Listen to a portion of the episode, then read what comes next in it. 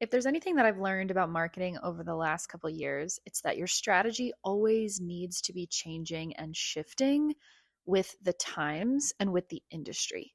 When we start talking about social media marketing, word of mouth marketing, email marketing, all the different types of marketing, we have to take a look at how these platforms that we're using and how these methods that we are leveraging have changed. And while this might seem like a really, really big undertaking, it's actually kind of exciting to imagine that there's room for growth and optimization within our yoga and our wellness business.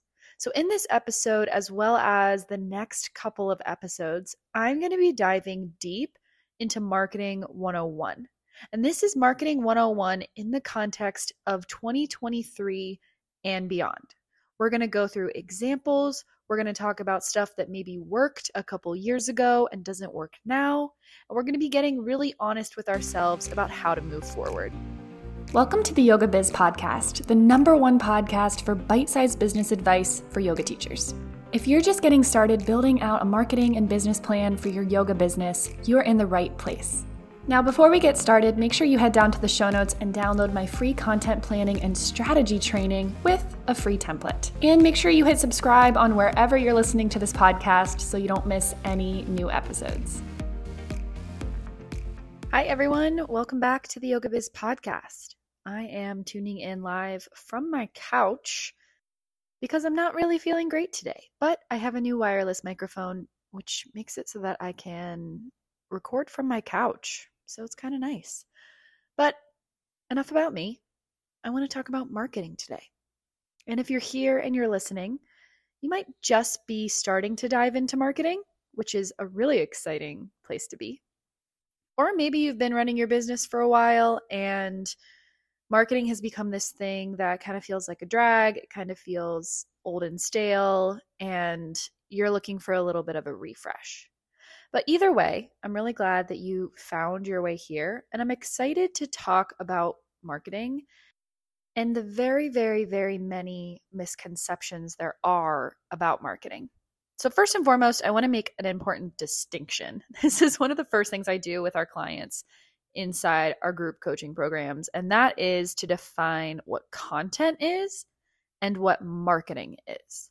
So, a lot of times when we jump into business, we look around and we see what other people are posting, what other people are emailing, and we we kind of try to just duplicate what other people are doing in the hopes that our c- content strategy will work in the same way that theirs will.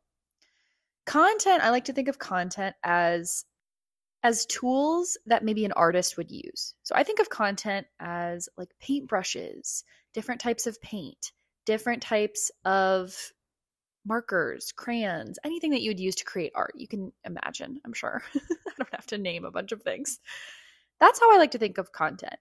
But content is meaningless by itself, right? Paint can just sit on a shelf at Michael's or wherever you can have a jar of markers just kind of chilling there. Our marketing is when we take those tools, which in this context is co- is content. We take those tools and we make it into a story. A story that takes someone from being a random person out there in maybe the online world or in your local community and taking them on a journey through our writing, through our content, through our stories, to being a paying client. Marketing is so much more than a post on Instagram. So I want to make that distinction because I am, as much as I wish I could just send you a list of content that you need to create to have a, a thriving business, I can't do that because marketing is very, very personal. And what I try to do with this podcast is give you as many prompts and tools that I can possibly give you to create a journey that you want to take your students on. I don't know if you've ever gotten an ad like Facebook or Instagram. These make me cringe when I get an ad for like a hundred email templates to make 50k in one month. I don't know why Instagram targets me with these kinds of ads, but I look at those and I'm like, how could someone else give me the words and the images and the content that I need to take my clients on such a specific journey that I'm taking them on. Because our marketing journey is very specific to who we're trying to serve, what we're trying to offer them, and it's not something that someone else can hand you. And that's actually a really good thing. As much as it might be nice for someone else to like hand you the keys to the kingdom, that's really not what building a business is about. I like to think of entrepreneurship as opening up like a restaurant, a little small, you know, woman owned restaurant. I wouldn't just go to like Domino's and ask them for their recipes, for their marketing materials, for I wouldn't look around and look at their decorations, the way that they structure their restaurant, because I might as well just open up a Domino's. I might as well just franchise and open up a Domino's. What I would want is to create my own recipes, bring experts in to help me with my branding, with my interior design, with the way that I make the food, serve the food, the experience that I'm giving the customer. But ultimately, what we're doing, even though it's online, is the same exact thing. We are creating a unique experience. And as much as that might feel like a lot of pressure, it really is a beautiful thing. Imagine if you opened up a restaurant and you got to decide like what's on the menu, how you decorate the walls, how many tables there are, what time you're open, what time you're closed. You got to hire a staff that you love. That's essentially what we're doing.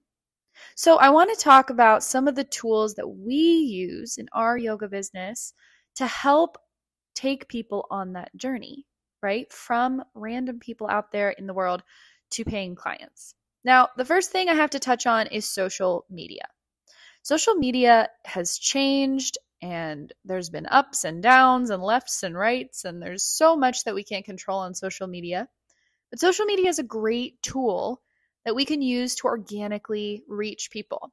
But we have to understand what we are doing on these platforms.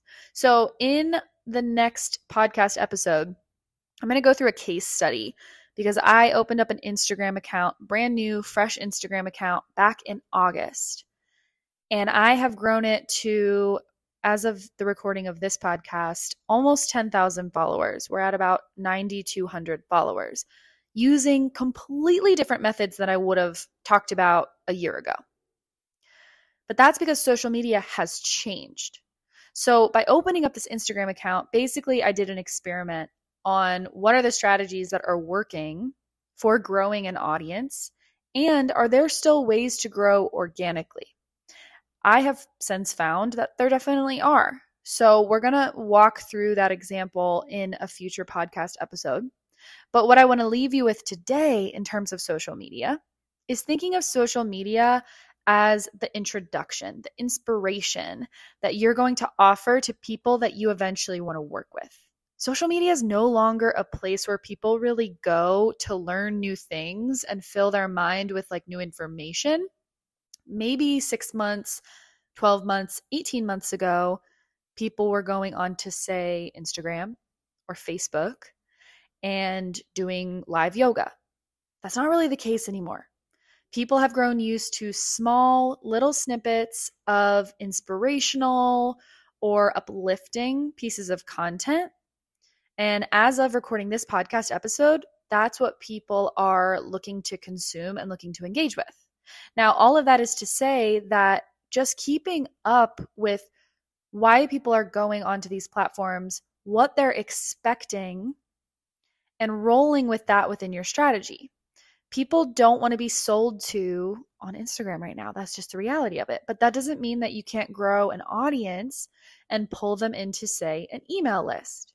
We're also going to touch really, really hard on email marketing in the next couple of episodes as well. I like to think of email marketing as the place where you seal the deal. So, social media is the introduction. It's like where people first see you, they see your energy, they see your quirkiness, the language that you use, it's sort of the intro to you. Email is where you're in a little bit of a more intimate environment and you can reach them more easily, right? It's more reliable. And you can seal the deal on things like private clients, retreats, and stuff like that. So, over the next couple episodes, I'm looking at making pretty much like a series. I want this to be a series of social media marketing, how to leverage it, how to use it, how to think about it, and then how to also, in conjunction with social media, grow an email list and use an email list to actually convert people into paying clients.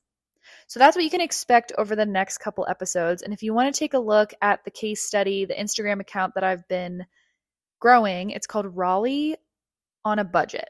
Raleigh underscore on underscore a underscore budget on Instagram. And this is basically just an Instagram account where I go around and I take pictures and videos of places around Raleigh and I recommend them to people in the Raleigh area.